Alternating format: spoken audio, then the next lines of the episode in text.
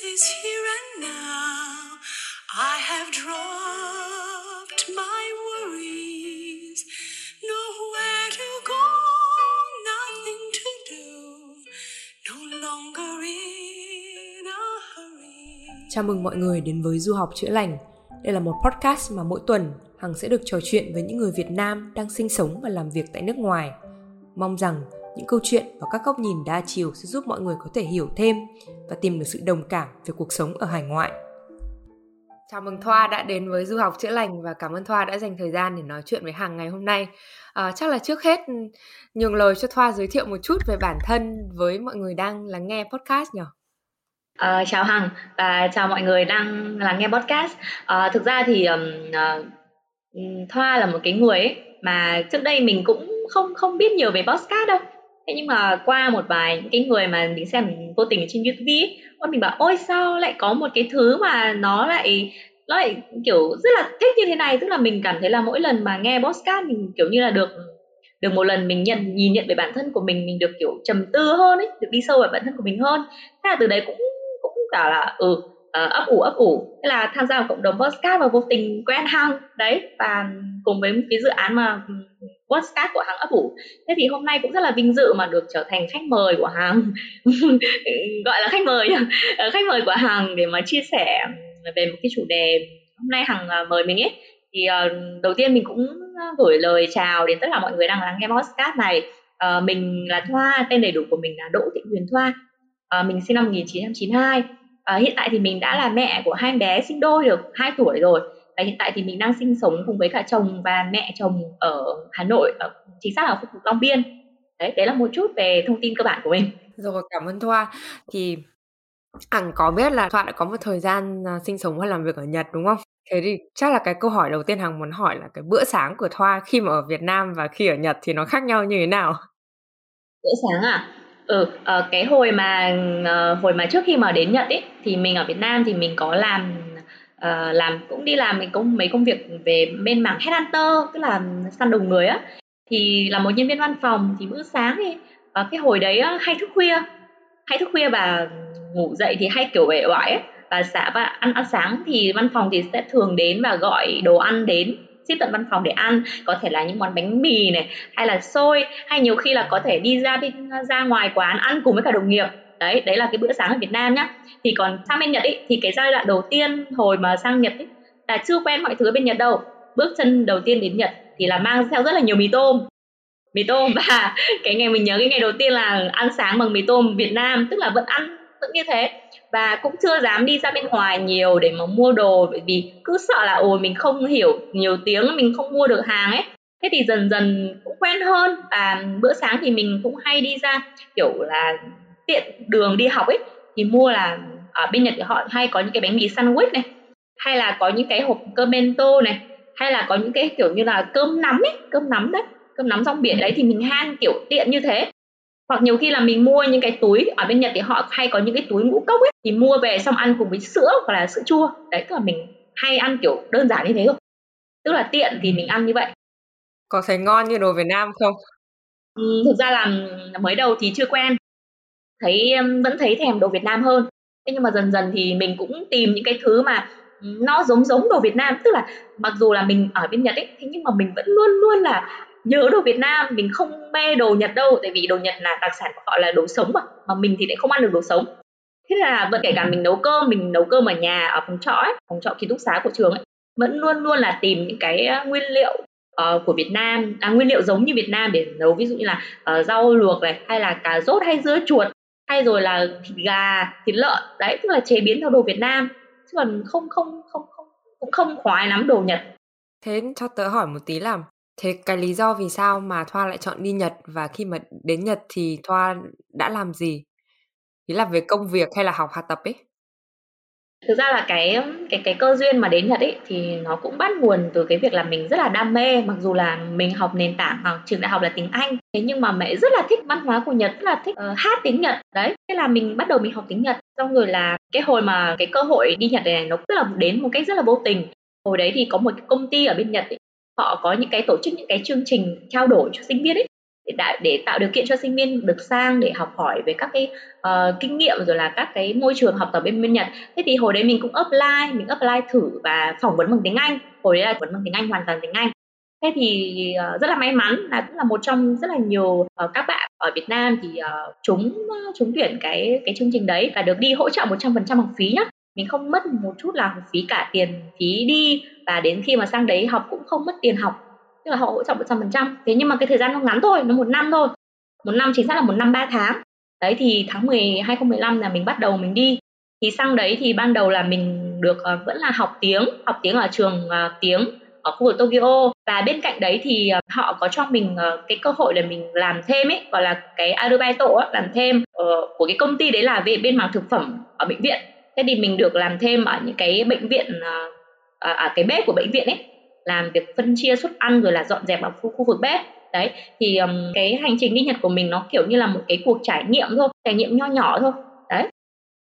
Thế cho tớ hỏi là trước khi mà đi Nhật á là kiểu mình suy nghĩ thế nào về cái đất nước đấy và khi đến nơi thì cái cảm xúc và cái suy nghĩ của mình sẽ như thế nào? Thực ra là trước khi mà đi thì tớ cũng là một cái người rất là hay tìm hiểu mà hay xem ở trên mạng à bên Nhật nó như thế nào thì mình cũng rất là thích rất là hào hứng ấn tượng với việc là à môi trường sạch này đồ ăn đồ uống rất là nhiều à, hoa quả rất là nhiều đấy.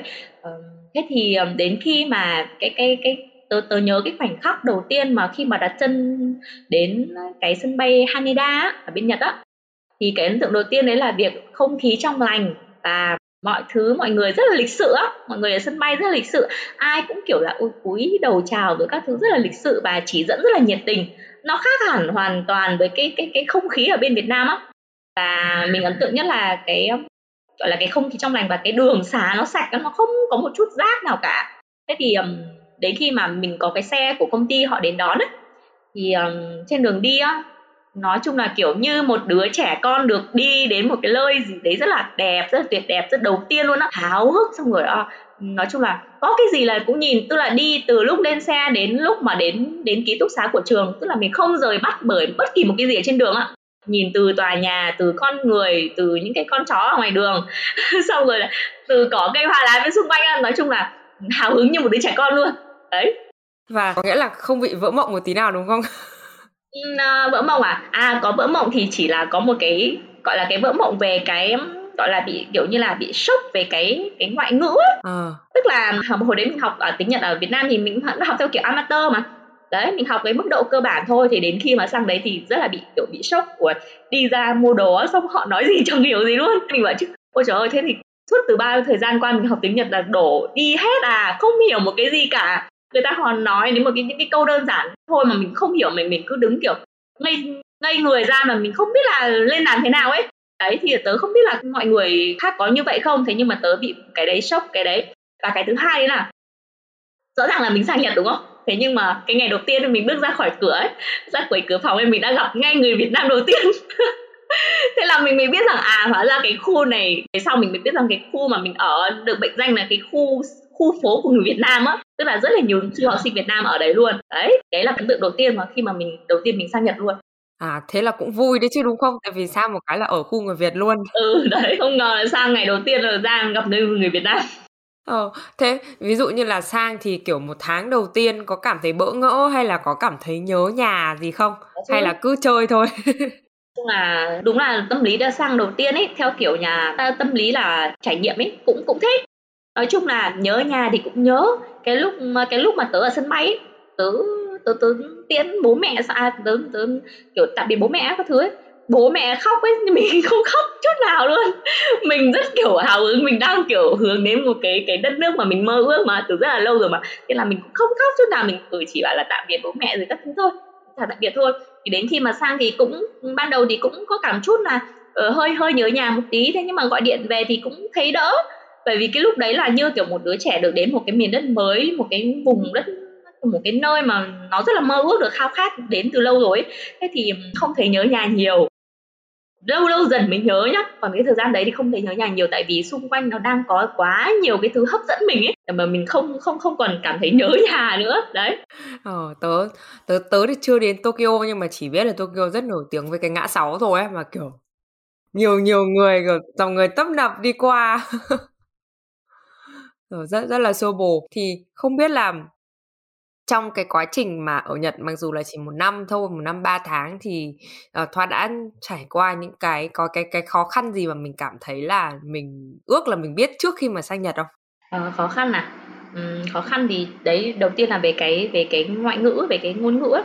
Thì, uh, tớ lúc ấy tớ cũng rất là cảm thấy rất là uh, mình bảo trước sau mình không cố gắng mình học giỏi tiếng ngay từ ở nhà ấy, học chăm chỉ hơn. Mà mình cứ học theo kiểu amateur thì đến khi mà sang đây mình bị sốc sốc về cái ngoại ngữ như, cái ngôn ngữ như thế. Thì nó cũng gây cho mình rất là nhiều khó khăn từ cái việc là mình sinh hoạt hàng ngày nhá. Mình đi mua sắm hay là kể cả cái việc là mình đi làm thêm, mình có thể làm thêm những công việc khác thì nếu như mà tiếng của mình tốt ấy, thì thời gian đầu mình có thể tự đi làm cái công việc ở ngoài quán thì nó sẽ nhẹ nhàng hơn. Thì đến khi mà lúc đấy mình, cái tiếng của mình nó chưa tốt thì mình lại phải làm những công việc chân tay nhiều hơn. Ví dụ như là uh, mới đầu cái công việc của tớ là dọn dẹp phòng ở khách sạn thì nó cũng sẽ vất vả hơn là những công việc làm ở quán. Đấy đấy là cái điểm đầu tiên mà tớ thấy là mình cũng hơi tiếc một chút là nếu như mà mình tập trung học ừ, trước ừ, thì vì mình cứ chủ quan mà mình chủ quan mà mình bảo ừ thôi sang bên đấy rồi học bắt đầu học cũng được. Thế nhưng mà đến khi mình nghĩ ra rằng là à mình càng học được nhiều ở Việt Nam ấy thì mình sang đây mình sẽ sử dụng hết. Mình sẽ lấy những cái đấy ra để mình làm cái cái gọi là cái gốc của mình ấy để mình mình mình học về giao tiếp nó sẽ nhanh hơn. Là cái việc mà mình sang đây rồi mình lại học học lại từ đầu ấy. Đấy về cái thứ hai đấy là cái việc uh, khó khăn trong cái việc là uh, thời gian sau ấy khi mà đã quen với cái nhịp sống ở nhà tối thì uh, mình cảm thấy nó cái cuộc sống ở bên này ấy, nó không phải là cái cuộc sống mà mình mong muốn. Tức là uh, đúng là vừa là do xa nhà vừa là do xa bố mẹ mình phải tự lập rất là nhiều. Uh, thì mình cảm thấy cái cuộc sống bên này rất là cô đơn, mặc dù là có bạn bè nhá. Ừ, có thầy cô giáo, có bạn bè, cũng có ở cùng với cả bạn ở trường ấy. Thế nhưng mà mình, đứa việc của đứa nào thì đứa làm ấy. Nhiều khi là ở cùng một nhà, thế nhưng mà gần như cái thời gian gặp nhau không có. Thời gian ăn cơm với nhau cũng không có, tại vì mỗi người đi làm một việc mà. Đấy, tức là mình cứ bị xoáy xoáy theo thế. Mặc dù là tớ không phải là áp lực về cái việc là mình phải đi làm thì mình kiếm tiền, mình trả nợ cho bố mẹ nó cho mình đi học đâu. Thế nhưng mà nó vẫn cứ bị guồng theo guồng theo á. Ừm, thế là mình tức là mỗi khi mà tớ mới đầu mà mới đầu mỗi khi mà tớ đi ga tàu đi tàu điện ở bên Nhật ấy đến khi mà ga mặc dù cái ga nó rất là đông người nhưng mà người cứ mọi người cứ kiểu là rất là vội vã rất là vội vã lúc nào cũng hấp tấp vội vã và không không có ai nhìn nhai cái gì đâu. Tức là nó khác hoàn toàn toàn với cả văn hóa của Việt Nam ấy.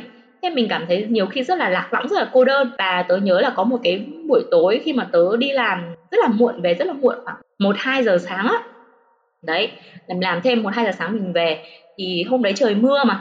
Trời mưa, xong rồi cũng mọi người đi trên đường, xong ai cũng cũng kiểu nhanh nhanh để trở về nhà. Thế là lúc đấy mình đi trên đường một mình, xong rồi bị che ô xong trời mưa, xong rồi nói chung là cái cảm xúc lúc đấy rất là nhớ nhà. Đấy là cái lúc mà mình cảm thấy nhớ nhà nhất và mình muốn cảm như là mình muốn bay về nhà nhất ấy. Cảm thấy cô đơn vô cùng. Xong là tớ vừa đi vừa khóc mà.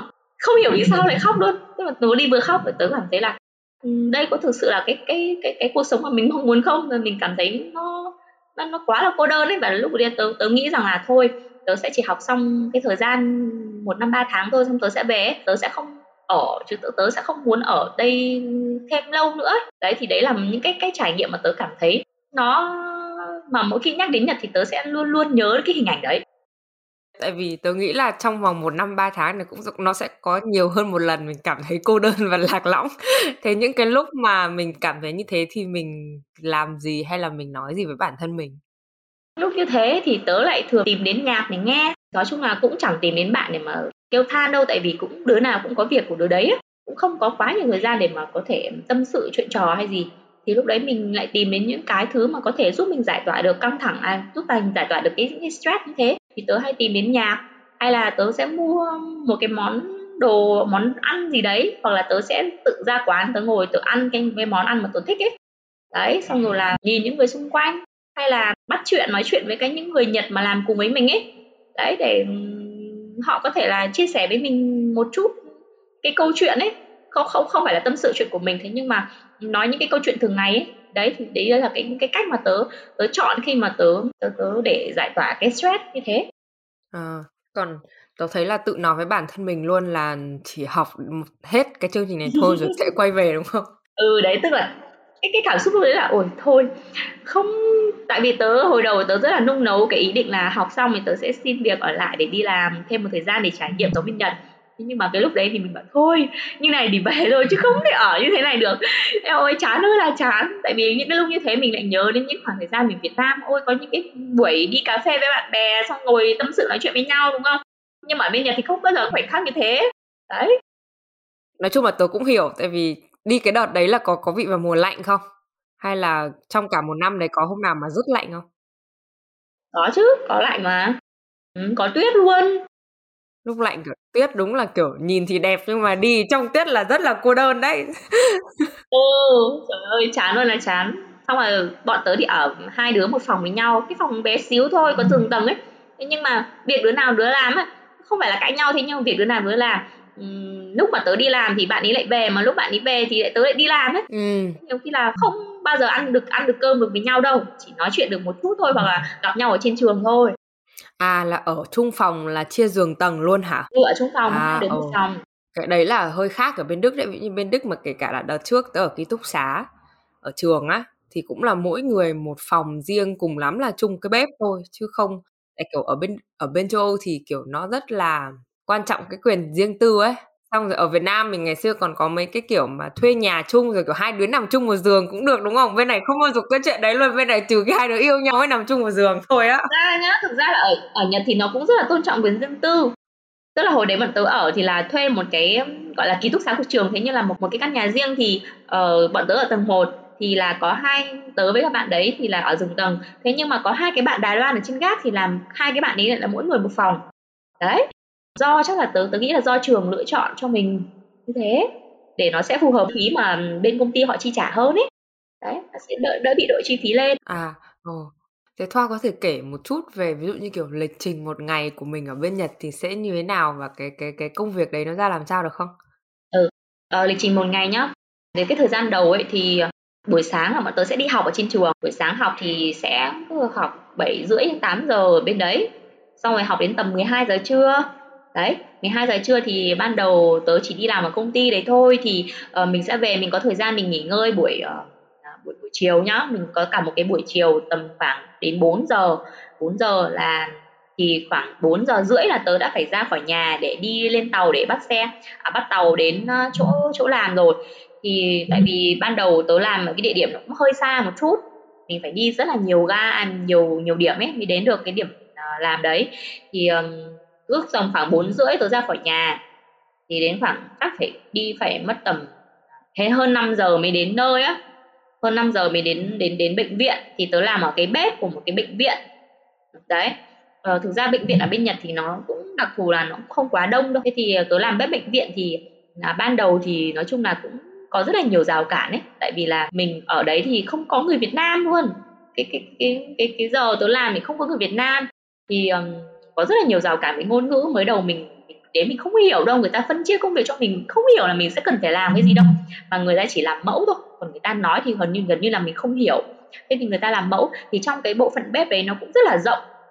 Nó sẽ có ví dụ hôm nay tớ sẽ làm vị vị trí A thì tớ sẽ là người mà uh, lấy bát ở những cái ờ, cái cái cái tủ cái tủ ờ, tủ ăn của bệnh nhân ấy.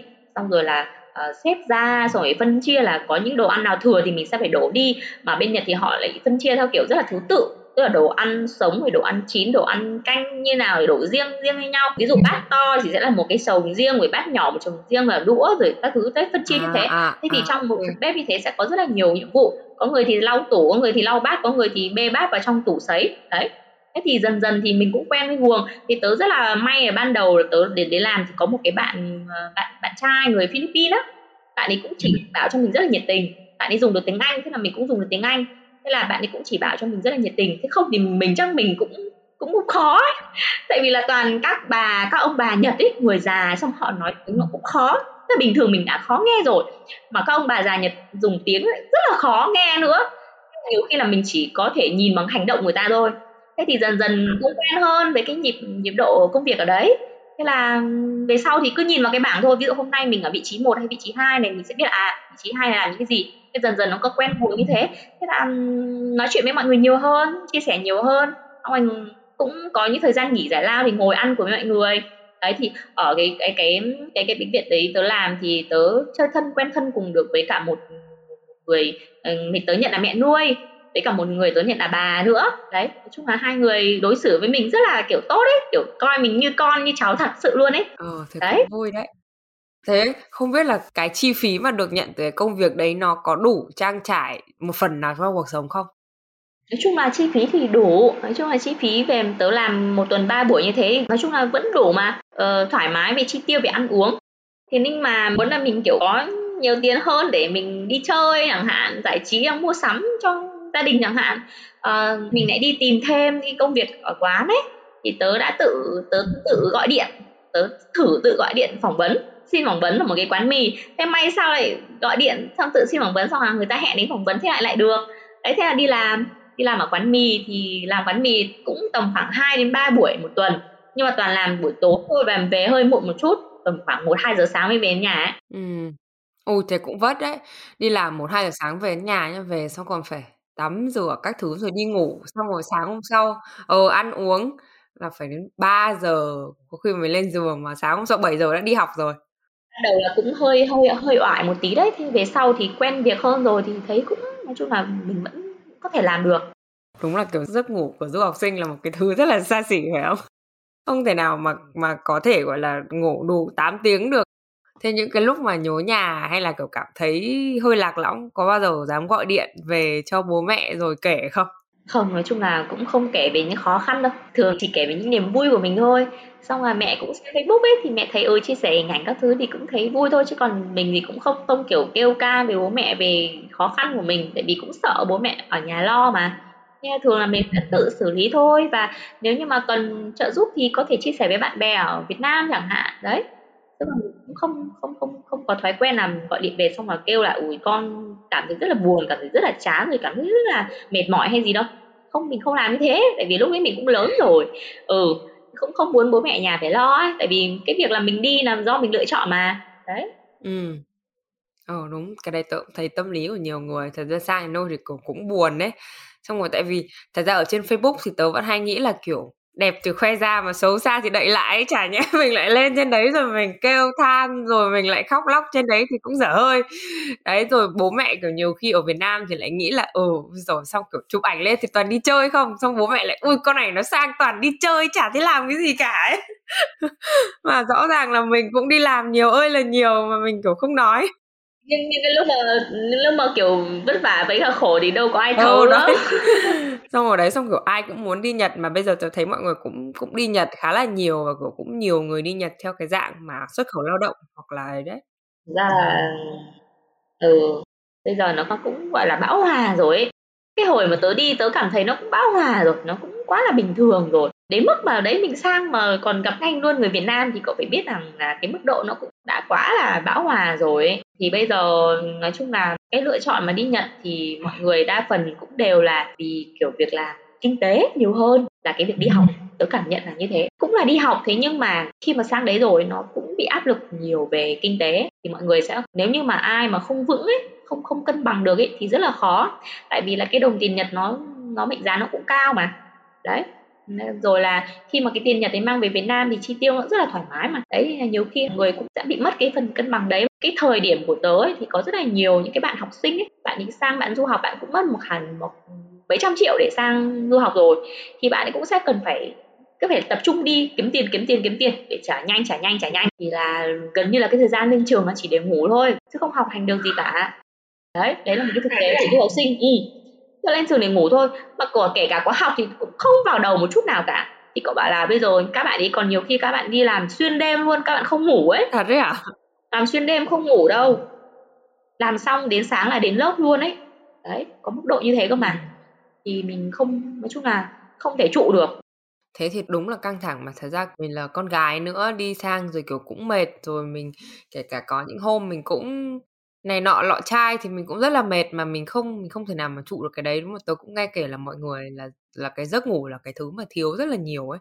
Nhưng mà thật ra tớ, cá nhân tớ tớ cũng không hiểu vì sao mà mọi người lại phải đánh đổi nhiều thứ như thế để mà sang nước ngoài và để, gọi là, làm cật lực mà thật ra để nói là làm giàu thì tôi cũng không biết là mọi người có giàu hơn được bao nhiêu không so với cái công sức và cái thời gian mà mọi người bỏ ra thì không biết là Thoa đã đi Nhật rồi thì Thoa cảm thấy như nào về cái việc đấy nhỉ?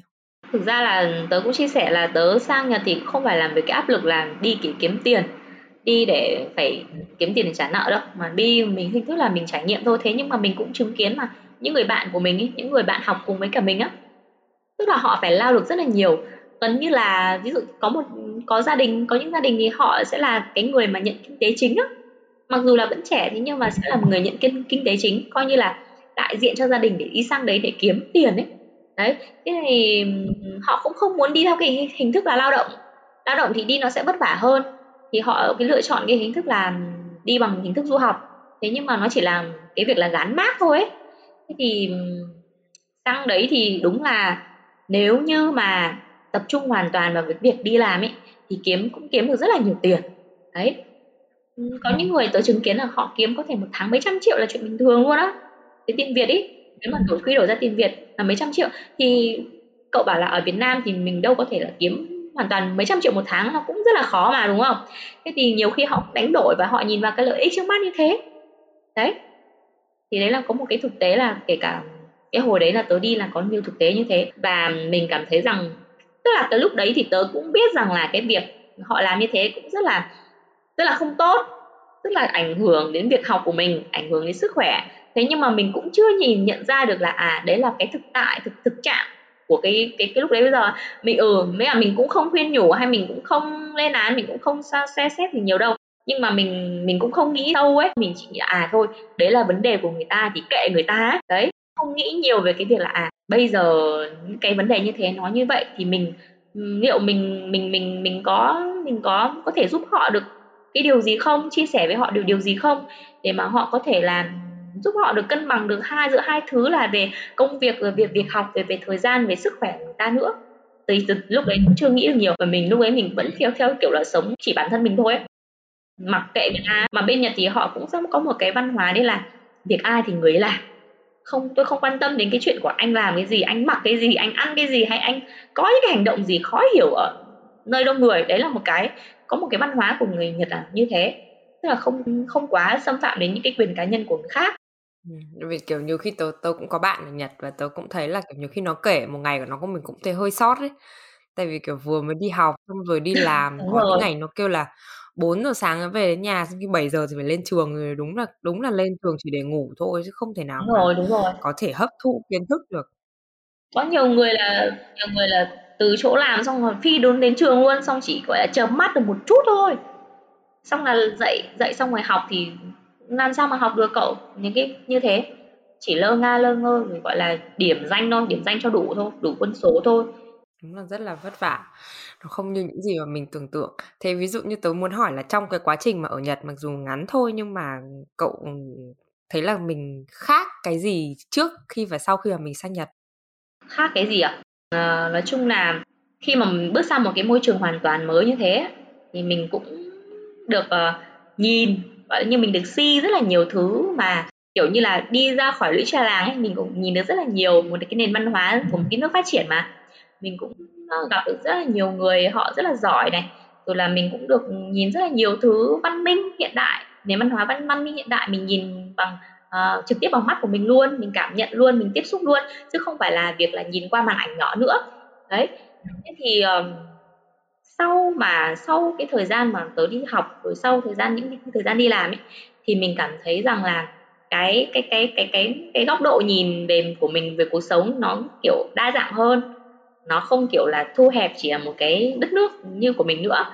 Đấy già rồi là mình cũng có nhiều mối quan hệ hơn mình uh, cũng có nhiều kỹ năng hơn.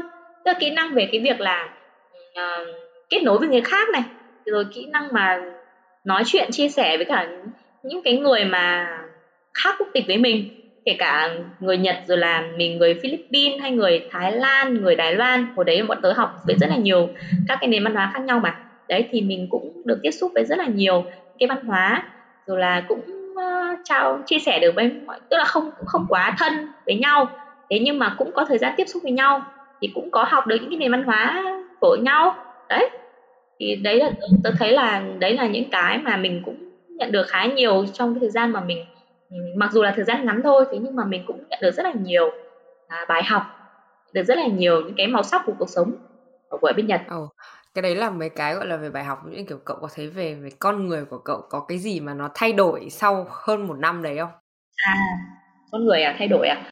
Ừ, nói chung là thay đổi chứ tại vì là lần đầu tiên đi sang một đất nước kiểu xa như thế xong rồi tự lập hoàn toàn, không phải là ở Việt Nam mà từ Hưng Yên là Hà Nội nữa. Cách nhau có vài chục cây thôi, đây cách nhau rất là xa. Thế thì cái cái kỹ năng tự lập của mình nó cũng nó cũng nó cũng đứng level nữa sẽ tăng lên. Đấy, tự lập hoàn toàn bằng việc là mình đi làm, mình kiếm tiền mà mình tự nuôi sống bản thân của mình. Đấy, xong rồi là tất cả những cái thứ, cái quyết định của mình đưa ra là cũng đều phải do mình tự đưa quyết định ra. Đấy, cũng cũng có tham khảo qua ý kiến bố mẹ, nhưng gần như là không tớ cũng ít khi mà uh, quyết định việc học hành hay là đi làm ở đâu thì đều là do mình mà. Đấy thì mình sẽ tự đưa ra quyết định. Xong rồi làm cái việc mà mình thấy mình trưởng thành mình lớn hơn mình uh, được người khác công nhận về cái sự trưởng thành đấy. Đấy thì tớ thấy là ừ, thì đến khi mà sau khi mà tớ ở Nhật về thì tớ thấy uh, khi mà đi xin việc phỏng vấn ấy đến cái lúc mà phỏng vấn ấy từ lúc đi làm ấy thì mình mới thực sự là à hóa ra là trong suốt thời gian mình ở Nhật nó thực sự là rất là đáng giá rất là giá trị. Nó tạo cho lên cho mình một cái gọi là một cái con người mình cũng có uh, nhiều kinh nghiệm này nhiều cái ngóc nhìn khi mà mình ở Nhật này. Xong rồi là mình nói chuyện nó cũng chững chạc hơn trưởng thành hơn. Đấy thấy là đấy là những cái mà mà mà, mà đã giúp mình cái thời gian mình ở bên Nhật. Thế tớ tò mò một tí là sau khi mà kết thúc chương trình học là quyết định về luôn là mình có thử apply xin việc ở bên Nhật không hay là là là sách vali lên về luôn? ra là nó lại liên quan một chút đến cái câu chuyện gia đình của tớ. À. ừ, thì hồi đấy tớ tớ đã kể là những cái lúc mà tớ cảm thấy mệt mỏi đúng không? Nhớ nhà thì tớ cũng rất là muốn về. Thế nhưng mà sau đấy thì mình suy nghĩ lại mà mình bảo là ôi chẳng mấy khi có cơ hội được sang đất nước như thế này. Thì mình thôi cứ ở lại mình apply xin việc đi. Tại vì cái công ty mà tớ làm ấy thì họ có cái cơ hội cho những cái bạn mà làm bay tổ làm làm làm bán thời gian thì có cơ hội apply trực tiếp để làm nhân viên chính thức đấy thì mình có thể làm luôn ở tại đấy được. Thế thì mình tớ đã nghĩ đến cái đấy và tớ đã hỏi thông tin rồi. Thế nhưng mà đúng là ừ, mọi điều tính toán nó cũng không nó cũng là nó cũng sẽ không thể là nhiều khi nó không thể theo như ý của mình được. Thế thì lúc gần hết thời gian rồi thì gia đình tớ lại có chuyện. Đấy tức là trong một cái buổi chiều điện chiều ngày hôm nay chẳng hạn à, tớ chuẩn bị đi làm thêm ấy thì lại nhận được một cuộc điện, điện thoại ở nhà. Uh, nói rằng là bố tớ bị đau bụng á đấy bố tớ bị đau bụng xong rồi đi khám thì bác sĩ lại chuyển lên bệnh viện tuyến trên. Tức là cứ chuyển lên chuyển lên thì cuối cùng là chuyển lên bệnh viện bạch mai. Thế thì um, đau bụng một cái cơn đau bụng rất là bình thường thôi kiểu nghĩ là ở đau bụng chắc đi ngoài hay ăn ăn gì lạ thôi chứ không ai nghĩ là nó bị nặng đến nào. Thế đến khi mà mọi người báo sang như thế bảo là bác sĩ bảo là chắc là bố không qua kịp ý bố không qua khỏi kịp ý. Ừ. thì um, bảo tớ rằng là chuẩn bị các thứ đồ đạc các thứ đi, chắc là phải về rồi. Ờ, về chứ không là không kịp nữa. Đấy, thì lúc ấy tớ cũng tớ cũng rất là, kiểu, bàng hoàng ấy. Tại vì là mấy hôm trước vẫn còn gọi điện về bố rất là bình thường ấy. Đấy, thì đến khi mà mình nhận được một cái điện thoại như thế xong mình còn chuẩn bị mình đi làm thêm nữa. Thế thì lúc đấy rất là băng hoa, rất là bối rối, không biết làm gì cả. Thế là gọi điện cho bạn, một vài người bạn bên đấy. Xong rồi bảo là ừ, hỏi vé máy bay các thứ cho. Tức là hỏi vé máy bay các thứ xong. Ừ, tức là nếu như mà ở bên Việt Nam ấy mà báo cho tớ muộn chỉ khoảng mấy phút nữa thôi thì chắc là không kịp để đặt vé máy bay để về luôn và ngày hôm sau ấy. Mà phải đến ngày hôm kia mà đến ngày hôm sau nữa mới có thể về được á. Thế thì may sao là đặt kịp vé máy bay và đúng là trong một cái đêm thu dọn hết cả hành lý các thứ. Xong rồi là đến sáng sau lại về.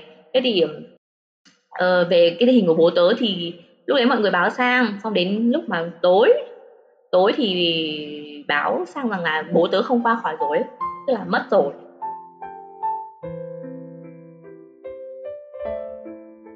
Đấy cái lúc mà tớ tớ về thì um, sáng hôm sau tớ đặt vé máy bay về thì đến chiều tối tối về đến về đến Việt Nam thì cũng bố cũng, cũng, cũng um, thủ tục các thứ niệm xong hết rồi. Tức là về về khi mà tớ về đến nhà thì bố tớ đã uh, nói chung là niệm hết xong các thứ rồi. Tức là không mình không không gặp được lần cuối nữa đấy thì đấy là một cái mà một cái dấu mốc mà mỗi khi mà nhắc đến cái việc là tại sao lại không ở thêm Nhật thêm một thời gian nữa tại sao lại không đi làm bên đấy? Khi mà có cơ hội ấy, thì nó cũng liên quan đến cái câu chuyện của gia đình tớ đấy. Thì uh, bây giờ vẫn vẫn nhắc lại thì vẫn bảo là ừ, chắc là do bố không muốn mình ở bên đấy hay như nào nữa hay như nào. Uh, vẫn kiểu an ủi bản thân như thế. Đấy thì nó có liên quan đến về cái biến cố của bố tớ. Đấy cảm ơn bạn đã chia sẻ và rất tiếc là bố đã không còn nữa. Nhưng mà đúng là tôi thấy là khi mà đi du học, cái chuyện mà phải đánh đổi ấy là cái thứ mà có mình không ở gần người thân. Mà khi mà có những lúc mà biết rồi thì thật sự là không không không thể nào mà kịp được ấy. Khi mà về Việt Nam rồi với ở Nhật với cả Việt Nam thì cùng châu Á, xong có có một lần ông tớ mất, xong rồi tớ cũng, lúc đấy tớ cũng đang ở bên Tây Ban Nha thế xong rồi đại sứ quán còn đang cầm hộ chiếu luôn. Không thể nào mà xoay kịp một tuần sau mới trả lời thì lúc đấy là xong xuôi hết rồi. À, mình không thể nào mà về được thì đấy đúng là đúng là những cái cái trải nghiệm mà du học phải đánh đổi rất là nhiều thứ ấy. Và có những cái thứ thì thật sự là tiền không thể mua được. Lần cuối cùng mình được nhìn thấy những người thân của mình. Không thể mua được. Mọi người vẫn hay có câu nói rằng là Ừ, làm thế nào để mà, tức là cái 5 phút cuối đời ấy 5 phút cuối đời bên người thân ấy, mình sẽ mong muốn như thế nào? Nhưng mà mình nhìn lại đúng bản thân mình, tớ tớ và bố tớ là hai, tức là con gái thường rất là hợp bố mà. Từ xưa đến giờ hai bố con rất là hợp nhau và chưa bao giờ bố mắng mình một câu nào cả. Thế thì đến khi mà cái thời gian mà bố tiễn mình ra sân bay rất rất là bình thường, rất là bình thường, rất là khỏe mạnh, đấy. Thì cũng không ngờ đấy là lần cuối cùng mình gặp bố. Đấy, thì đến khi mà đấy biến cố xảy ra nói chung là nó mọi thứ nó đến rất là bất ngờ ấy.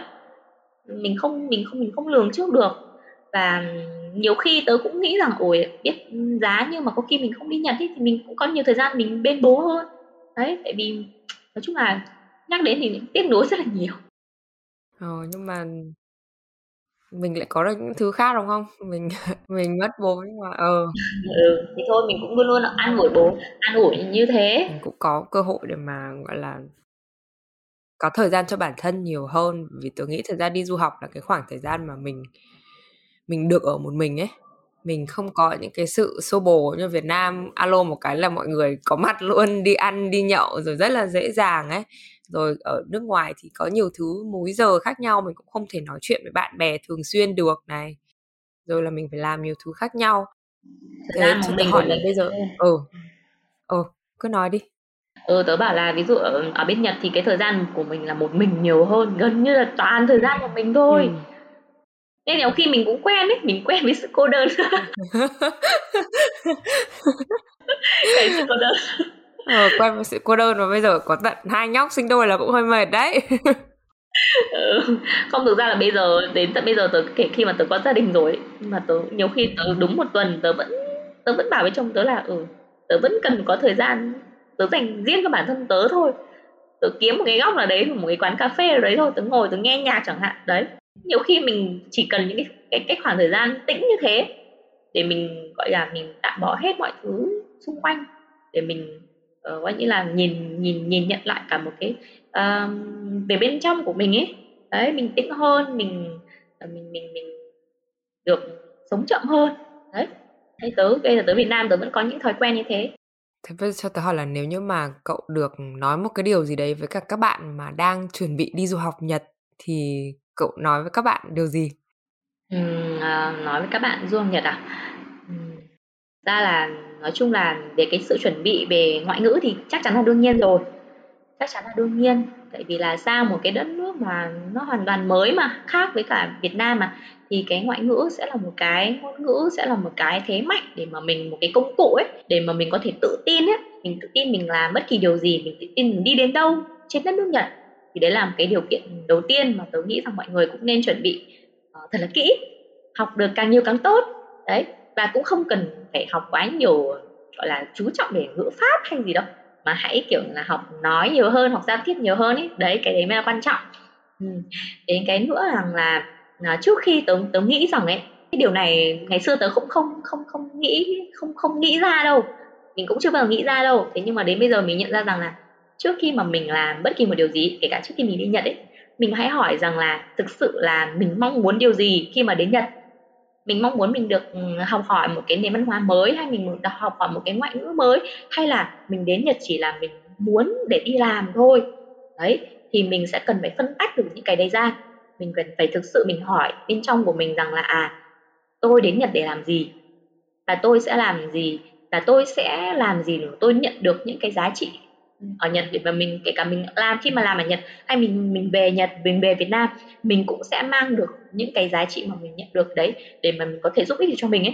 Chứ không nhiều bạn các bạn ấy không hỏi được những cái câu như thế thì các bạn ấy Nhật sẽ bạn sống theo kiểu là ở ừ, tôi cứ sống ngày hôm nay xong ngày mai tôi kết thúc rồi cứ như thế cứ thế. Nó thành một cái vòng xoáy vòng xoáy. Và đến kia mọi người về Việt Nam rồi mọi người không có bất kỳ một cái gì trong tay ngoài một chút tiền thôi và lại phải bắt đầu lại từ đầu á đấy tôi thấy cái đấy là quan trọng. Tức là mình rất cần phải hỏi rõ mình xem là mình phải làm rõ ra là bản thân của mình thực sự mình mong muốn là gì. Tại vì cái lúc mà các bạn đi Nhật các bạn cũng là 18 tuổi rồi cũng là một cái độ tuổi trưởng thành rồi thì cũng cần phải nhìn nhận rõ về cái cái cái bản thân của mình. Chứ không phải là đi để theo kiểu trào lưu hay đi để theo là để là thể hiện bản thân hay đi theo để um, mục đích là tôi phải đi làm giàu hay gì. Đấy tôi nghĩ là cái đấy là quan trọng nhất đấy Ờ, rồi, cảm ơn Thoa. Thế thì mình có một cái câu hỏi cuối cùng mà muốn hỏi đến Thoa là nếu như mà bây giờ được nói một điều với chính bản thân mình sau một khoảng thời gian đi Nhật và đến thời điểm hiện tại rồi thì Thoa sẽ nói gì với chính mình? Nói gì chính mình à? Ừm, ờ, nói chung là tớ thì tớ vẫn không không không không có cảm giác hối hận về những cái gì mà mình đã làm đều mỗi cái quyết định mình đưa ra thì đều mang cho mình những cái trải nghiệm những cái kỹ năng mới rất là nhiều bài học. Kể cả có những bài học rất là buồn có những bài học cũng bài học vui bài học hạnh phúc có rất là nhiều mối quan hệ. Thế thì uh, nếu mà như mà để để nói về một cái câu với chính bản thân mình ấy thì mình sẽ dùng cái từ uh, trong tiếng Nhật mà họ hay hay nói khi mà uh, sau khi mà làm một cái việc gì đấy xong rồi mình sẽ nói một cái câu kiểu khích lệ động viên ấy đấy là utsukeri sama deshita tức là bạn đã nỗ lực cả một cái hành trình rồi và bạn đã vất vả rồi. Đấy thì mình sẽ gọi như là an ủi bản thân của mình ấy, động viên bản thân của mình ấy. À là mình mình đã thực sự rất là cố gắng nỗ lực trong cả một hành trình đời rồi và mình hãy cứ tiếp tục phát huy những cái đấy của mình. Hãy tiếp tục phát huy và có những cái gì điều gì mà chưa tốt thì mình sẽ sửa sửa dần dần và có những cái điều gì tốt thì mình hãy phát phát phát huy nó lên. Tức là mình chỉ cần tập trung vào bản chính bản thân mình và luôn luôn uh, hiểu rõ về lý do tại sao của mình đấy đấy là điều mà tớ muốn nhắn nhủ đến chính bản thân của tớ ờ là mình đã mình đã rất là cố gắng nỗ lực và mình đã làm hết sức mình trong cái cái cuộc hành trình kể cả là ở Nhật hay là ở Việt Nam đúng không? Cảm ơn rất nhiều Thoa và những cái chia sẻ những cái câu chuyện của mình. Tớ cũng đã học được thêm một chút về nước Nhật mặc dù mình chưa đến bao giờ và hy vọng là mình sẽ có cơ hội được đến. Ừ, cảm ơn Lam. ừ. ờ, hy vọng là hy vọng là mọi người nghe đã có thấy được một câu chuyện rất là thú vị và có thêm một góc nhìn về nước Nhật cũng như là về cái chuyện du học và chúc mọi người sẽ có một ngày tốt lành và cảm ơn Thoa rất là nhiều. Cảm ơn Hằng và cảm ơn mọi người đã lắng nghe podcast của hai đứa. Các bạn có thể tìm thấy du học chữa lành trên các trang mạng xã hội như Facebook, YouTube, Instagram, Apple Podcast và Spotify. Mọi thắc mắc và chia sẻ xin vui lòng gửi về địa chỉ email du học chữa lành a gmail.com. Tạm biệt và hẹn gặp lại mọi người trong những số phát sóng lần sau.